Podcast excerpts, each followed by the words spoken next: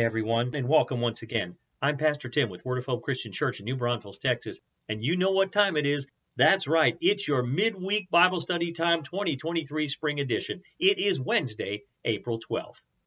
Today we're going to study 1 Peter chapter 3 verses 1 to 12 and we're going to talk about God's people and their relationships. In today's study, Peter continues to talk about being subject to authority by including personal leadership. There's a lot we're going to talk about today. So before we do, would you join me in a word of prayer? Gracious Heavenly Father, Lord God, thank you for this incredible journey through your word once again. First Peter. Lord, we're in chapter 3 and we want to learn more about what it takes to be in submission to you, what it means to be in submission to the authorities over us in this world. Lord, thank you for all the insight thus far and what is yet to come today. And for all that have come today, I pray your blessing over them in Jesus' name. And everyone said, Amen and amen. Turn with me in your Bibles or Bible apps to 1 Peter chapter 3. We're going to look at verses 1 to 7 to start off. And this is where we're going to talk about the next two people groups that Peter addresses regarding authority in those relationships. And they are wives and husbands. Let's start with verse 1. It reads, In the same way, you wives must accept the authority of your husbands. Then even if some of you refuse to obey the good news, your godly lives will speak to them without any words. They will be won over by observing your pure and reverent lives. Don't be concerned about the outward beauty of fancy hairstyles, expensive jewelry, or beautiful clothes. You should clothe yourselves instead with the beauty that comes from within, the unfading beauty of a gentle and quiet spirit which is so precious to God. This is how the holy women of old made themselves beautiful. They put their trust in God and accepted the authority of their husbands. For instance, Sarah obeyed her husband Abraham and called him her master. You are her daughters when you do what is right without fear of what your husbands might do. In the same way, you husbands must give honor to your wives. Treat your wife with understanding as you live together. She may be weaker than you are, but she is your equal partner in God's gift of new life. Treat her as you should, so your prayers will not be hindered. Awesome. Let's take a look at the first two verses right off the bat. Read with me again. In the same way, you wives must accept the authority of your husbands. Then, even if some refuse to obey the good news, your godly lives will speak to them without any words. They will be won over by observing your pure and reverent lives. Here's our first question today. Biblical marital submission of the wife to the husband is often misunderstood. Why is that? And what is Peter's perspective on submission in these opening verses? Let me share with you a little word background before I get into my answer. Right off the bat, the opening phrase, in the same way, which is the Greek word homoios, it means also likewise, is most likely referring to chapter 2, verse 13, which said, accept all authority. The Greek word homoios has a slightly different slant than the Greek word translated kathos, another word for translating the phrase in the same way. If Peter had used the word kathos, he would have meant that wives should serve their husbands in the same way that slaves serve their master. But the word homoios focuses on a comparison in other areas.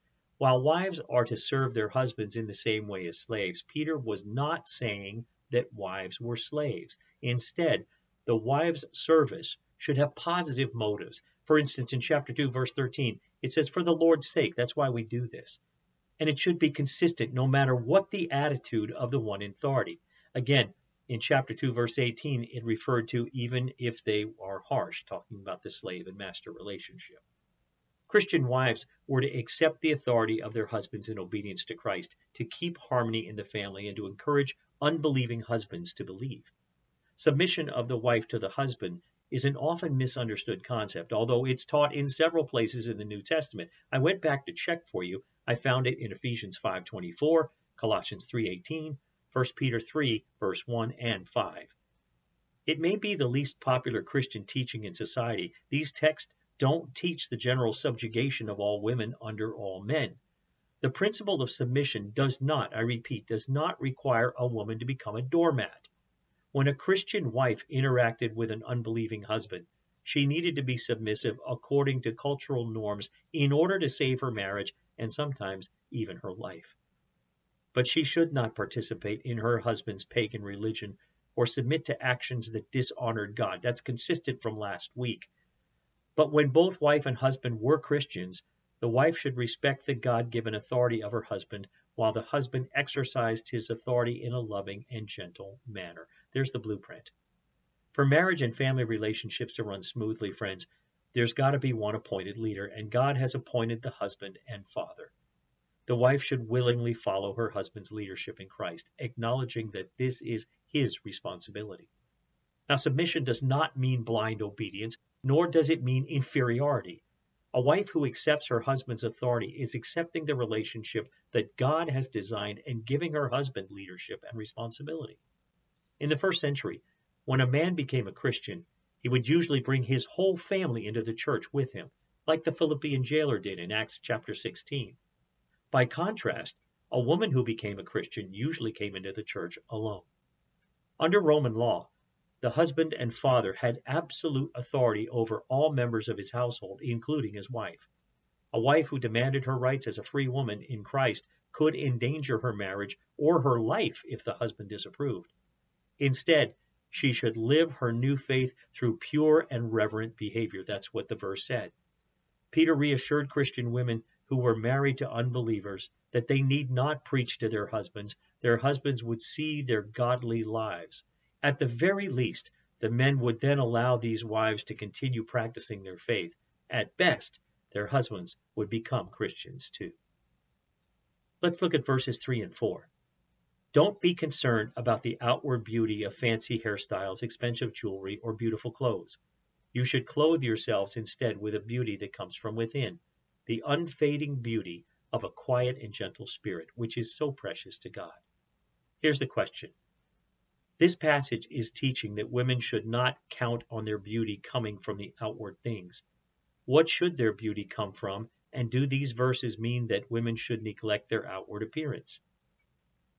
Just like today, in Peter's time, society's focus was on outward beauty. People achieved that beauty with fancy hairstyles, expensive jewelry, and beautiful clothes.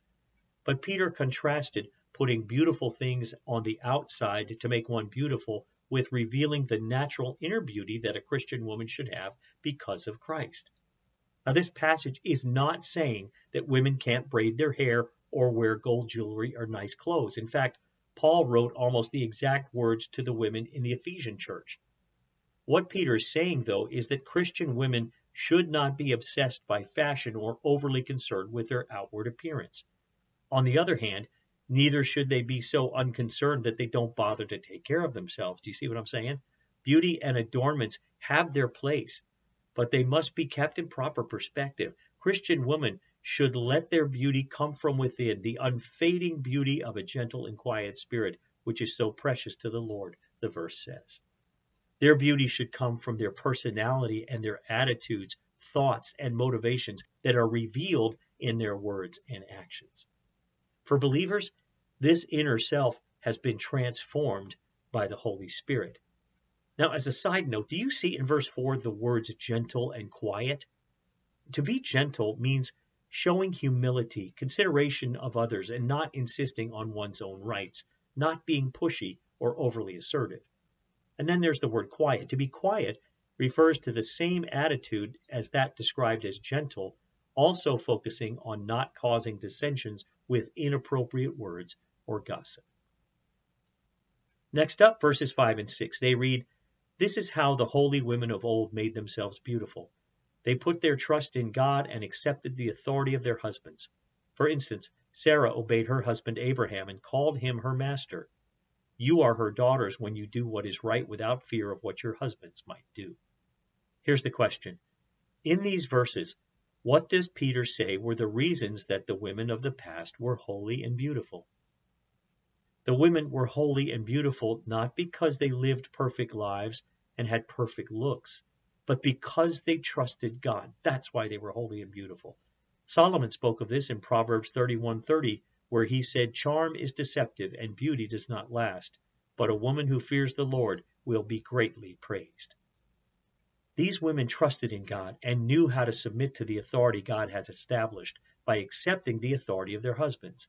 But why do you think Peter used Abraham's wife Sarah as an example of this? As Peter wrote in verse 6, Sarah obeyed her husband and called him her master. Here he commended her attitude of obedience, hanging his argument on Sarah's use of the word master. Sarah's submission certainly wasn't slavish. She insisted that Hagar and Ishmael, Abraham's other wife and first son, be sent away. Abraham didn't like it, but he went along with her request. And apparently God approved of Sarah's request as supported by his answer to Abraham in Genesis 21, verses 10 and 12, where he said to Abraham, Do just as Sarah says. But I also think that Peter used Sarah as an example because Sarah was considered the mother of God's people, as Abraham was the father according to God's promises in Genesis 12. Not only was Sarah an example to be followed because of her faithfulness to God and to her husband, but also because she was the mother of all believers under the Old Covenant, the mother of the Jewish nation, under the New Covenant, the mother of all who believe. Peter saw Christian women as true daughters of Sarah and so true daughters of God. So they should do what's right without fear of what their husbands might do. A Christian woman's faith in God would help her to not be afraid. In context, this could refer to them not fearing the physical harm that might come to them from their husbands, or not fearing what might happen if they had to disobey their husbands because their husbands asked them to do something that was wrong or evil. It could also refer to the theme of persecution throughout this letter, recommending that these women not be afraid of anything that might come upon them or their families. But in this context, their fear and hope in God allowed them both to revere and not fear their husbands. Now, in the next verse, verse 7, Peter directs his guidance to husbands. He says, in the same way, you husbands must give honor to your wives. Treat your wife with understanding as you live together. She may be weaker than you are, but she is your equal partner in God's gift of new life. Treat her as you should, so your prayers will not be hindered. The question is in this verse, Peter tells husbands they should act a certain way towards their wives. How should they act, and why? Just as wives were to accept authority, so the husbands, in the same way, were to give honor to their wives. That a husband should treat his wife with understanding implies more than just a kind attitude, folks. It's deeper than that. It implies that his consideration of his wife is based on his knowledge of her needs, desires, gifts, and abilities. A husband who acts on his knowledge of his wife will greatly enrich her life as well as his own. This was the explicit message Paul also gave to the Ephesians. While the wife may be weaker than the husband, she is his equal partner. In this context, being weaker refers to physical weakness, not to moral, spiritual, or intellectual weakness. Peter didn't use the term to diminish women, but to build a case for respecting them. The men were not to bully their wives physically or sexually. Women had less authority in marriage, so the husbands were encouraged to use their authority with respect for their wives. Their authority was not an excuse to abuse their power. Peter also said that women were a partner, meaning that they were side by side in relationship working together. A man who respects his wife will protect, honor, and help her. He'll stay with her. He will respect her opinions, listen to her advice, be considerate of her needs, and relate to her both privately and publicly with love, courtesy, insight, and tact. Candidly, there are some women who have a difficult time with this biblical assertion that they are weaker and that they are to submit to their husbands. But these women need to remember that they are equal with men in God's eyes. Even though God gave husbands authority in the marriage and family, wives are equal to their husbands in spiritual privileges and eternal relationships. Both men and women who are believers are partners in God's gift of new life, in other words, eternal life. If husbands are not considerate and respectful to their wives, their prayers are not going to be heard. We overlook that quite often, but read the verse again. If men use their position to mistreat their wives, their relationship with God is going to suffer. A man should not expect to have a vital ministry in life or prayer if he is mistreating his wife in any way. Next, let's talk about the third group of people who are under authority, and that is all Christians. For this, we're going to read verses 8 through 12, the remaining part of our scripture today. Follow along. Finally, all of you should be of one mind, sympathize with each other, Love each other as brothers and sisters. Be tender hearted and keep a humble attitude. Don't repay evil for evil. Don't retaliate with insults when people insult you. Instead, pay them back with a blessing. That is what God's called you to do, and He will grant you His blessing. For the scriptures say, if you want to enjoy life and see many happy days, keep your tongue from speaking evil and your lips from telling lies. Turn away from evil and do good. Search for peace and work to maintain it. The eyes of the Lord watch over those who do right, and his ears are open to their prayers. But the Lord turns his face against those who do evil. Verse 8. Here's the question. In starting this verse, it says, finally, all of you should be of one mind, sympathize with each other, love each other as brothers and sisters, be tenderhearted, and keep a humble attitude. Here's the question in starting this verse with the word finally, Peter lists five building blocks for Christian unity.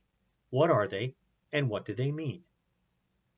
The first one is be of one mind. Do you see that? This refers to working together for the common goal of spreading the gospel and having common attitudes and ideas. Just as different musical notes form chords to make beautiful harmonies, so different people can live and work together for God. The second building block is sympathizing with others. This means that you're willing to share in others' needs and being responsive to their feelings, having sensitivity and compassion. The third building block is loving each other. This means loving fellow Christians, your brothers and sisters in Christ. The Greek word is Philadelphia, referring not only to family love, but to the special love that should draw all Christians together. The fourth building block for Christian unity is to be tender hearted. To have tender hearts means to be conscious of others, but includes a drive to alleviate the need in some way. Believers ought to be deeply touched and moved by the hurts, pains, needs, and joys of fellow believers, and then act in a way to help them. They should be affectionate and sensitive and quick to give emotional support. And lastly, the fifth building block for Christian unity is to keep a humble attitude. This means having an honest estimate of oneself before God. Humility does not negate one's own self worth or abilities, nor does it inflate them. Instead, a humble Christian can honestly view his or her characteristics and abilities with thankfulness to God. Humble people can encourage one another and rejoice in each other's successes. Next up, verse 9. It says, Don't repay evil for evil. Don't retaliate with insults when people insult you. Instead, pay them back with a blessing. This is what God has called you to do, and He will grant you His blessing. The question is, now Peter describes how Christians should act toward those in a pagan culture. How are Christians then to act? Instead of repaying evil with evil or insult with insult, Peter commands those in Christ to bless or give a blessing. A blessing is a positive statement. For a Christian, it's a request that God would help another person to succeed in some way, that he or she would experience God's favor. Why would you ever do such a thing for someone who has hurt or insulted us? Peter answered that question in 1 Peter 2, verses 21 and 25, which we've talked about previously. We respond with a blessing when given evil because that's what Jesus did for us, and he's the one we follow. We're walking in his steps. Peter adds two ideas here as well. First, as Christians, we are called to this work of giving blessings in exchange for evil and insults. That's part of our purpose as God set apart people on earth.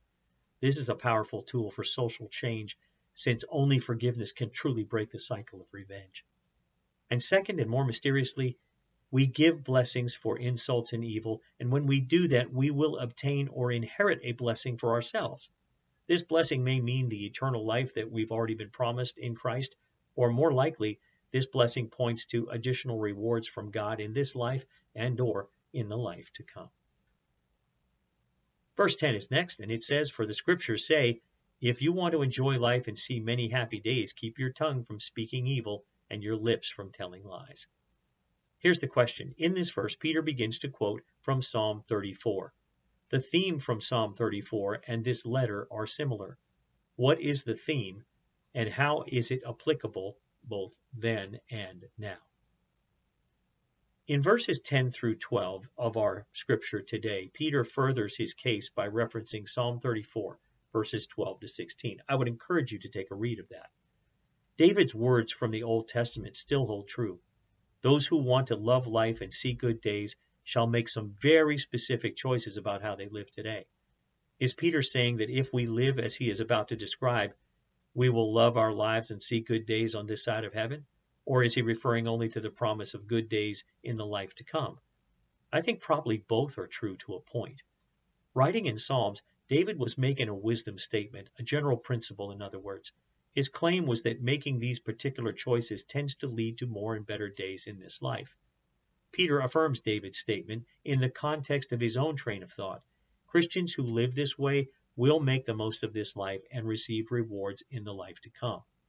So, what choices can we make which will lead to such life loving good days? It's all about what we as Christians refuse to do and what we insist on doing. First, we refuse to allow ourselves to speak evil or to be deceitful with our words. Peter probably means this is the context of getting even with those who speak evil and lies against us. God calls Christians to take those options off the table. We've got to refuse to use our words to harm, no matter how great the temptation is. Next up, verse 11. It says, Turn away from evil and do good. Search for peace and work to maintain it. The question is, people's words are connected to their actions. How does this verse support this statement? When believers turn away from evil, their God honoring speech is then accompanied by doing good. To search for peace means more than simply the absence of conflict. Effective peacemakers must work hard at maintaining peace. They build good relationships knowing that peace is a byproduct of commitment. They anticipate problems and they deal with them before they even happen. When conflicts arise, peacemakers bring them into the open and deal with them before they even grow unmanageable. And now, our last verse for today, verse 12. It says, The eyes of the Lord watch over those who do right, and his ears are open to their prayers, but the Lord turns his face against those who do evil. Our final question today is Here Peter concludes this reference in Psalm 34, verses 12 to 16. What is his point? Finally, in this verse, Peter affirms David's statement that God sees all of this. He's watching, he's paying attention, he knows, and he cares about those set apart for his purposes. Specifically, God is paying attention to the righteous. Peter has already made it clear that Jesus, perfectly righteous, paid the penalty for our sin when he died on the cross.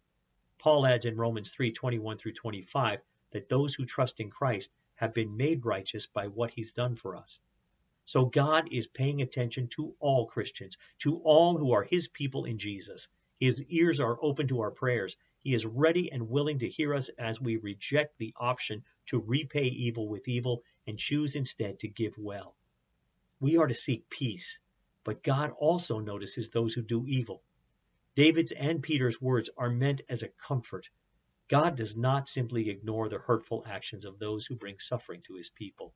His face is against the evil ones. Justice, as Romans 12:19 says, will come. Well, folks, that brings us to the end of our study today, and what an amazing time it was. Let me give you a brief recap. Today, Peter continued teaching about Christian submission to human authorities, now addressing Christian wives. He said that believing wives must be subject to their husbands, even if the husband is not a follower of Christ. By doing so, they might win them to Christ through the example of their own changed lives and hearts. And he also said that Christian husbands must honor their wives. And he finished by saying that all believers must live in unity together and refuse to seek revenge. Next time we're going to be studying 1 Peter chapter 4, the whole chapter, and we're going to talk about what it means to be living for Christ. It's going to be a great study. Until that time, thanks for taking time to join me today. I'll see you right back here next time. Until then, God bless you. Go in peace.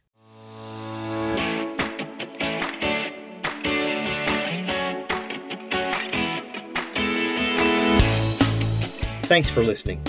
Join us again next time for another encouraging message from God's Word.